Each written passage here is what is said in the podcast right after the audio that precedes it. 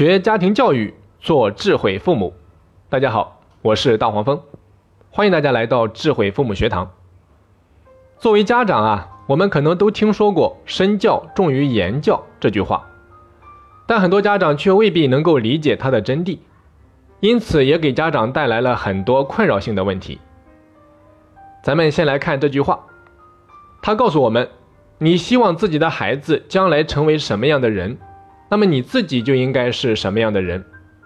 也就是说，对于孩子的培养和教育，重要的是作为父母的我们，要有愿望和责任，要能够用自己的行动来引导和改变孩子。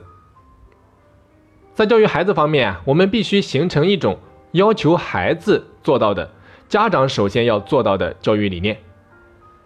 那因为意识到了自身对孩子的影响啊，有不少家长就立志。说要做一个好家长，要成为孩子心目中最亲密的伙伴、最完美的父母，因为他们知道自己的一言一行时刻都影响着孩子的成长，所以啊，他们决定要将自身的缺点给克服掉，通过不断学习与改变提升自己，以做好孩子的领路人。于是啊，很多问题就因为这个而产生了，比如说很多家长。他说：“我希望孩子做一个作息规律的人，于是我以身作则，每天早睡早起，平时也很少在外应酬。我希望孩子做一个爱阅读的人，于是我买了很多书放家里，自己会经常读书看报，先把自己变成一个爱阅读的人。我希望孩子能够多运动，于是我每天早起，坚持晨练，周末会经常参加各种户外运动。”那我本想通过自己的以身作则来影响孩子，可到头来发现孩子对我所做的一切熟视无睹、无动于衷，依然我行我素，没有让我看到半点的改变，我真的失望透了。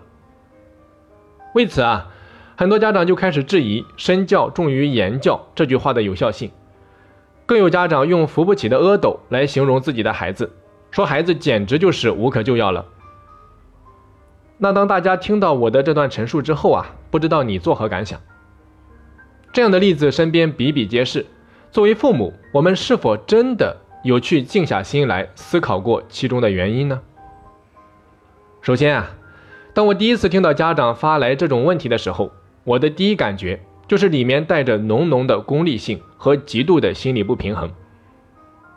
因为我所做的这一切都是为了你，你怎么可以视而不见、无动于衷呢？难道你是冷血动物吗？这不仅让我想到了男女之事，因为我爱你，所以你也要爱我。我爱你有多深，你就应该爱我有多深。我为你付出了，你也应该为我付出。可事实上，往往不是这个样子。我们看到的最多的却是一厢情愿。这让我想到了我的一个学生，从他出生的那天起，他的妈妈就再也没有工作过。而是把所有的时间和精力啊都放在孩子身上，直到有一天，读初中的孩子辍学了，常年在外打工赚钱的父亲因为这件事情骂自己的妻子没用，说他一天到晚不知道在做些什么，全职在家教育孩子，竟然把孩子教育到了辍学的份上。夫妻两人因为这件事情感情破裂，最终离婚。离婚后的妈妈呀，就把这一切迁怒于孩子，跟孩子说。他说：“这么多年，妈妈为你牺牲了青春，放弃了工作，到最后连你爸爸都离我而去，难道你就没有一丁点的感恩之心吗？就没有一点内疚吗？你真是让我失望透了！你就是一块扶不上墙的烂泥。”愤怒中的孩子啊，歇斯底里地冲着妈妈吼道：“他说，你口口声声说是为我付出，说是我把你害成今天这个样子。”可你什么时候考虑过我的感受？我在你们眼里就是一件商品，被你们交易来交易去。现在投资失败了，知道回过头来怪我了。你们根本就不是真的爱我。如果真的爱我，就不会在这份爱里掺加这么多条件了。我恨你。当妈妈听完这番话，她被震到了。她从来没有想到自己会留给孩子这样的一种印象。在母子的这段对话里面，让我印象最深刻的一个字眼，就是交易。什么是交易？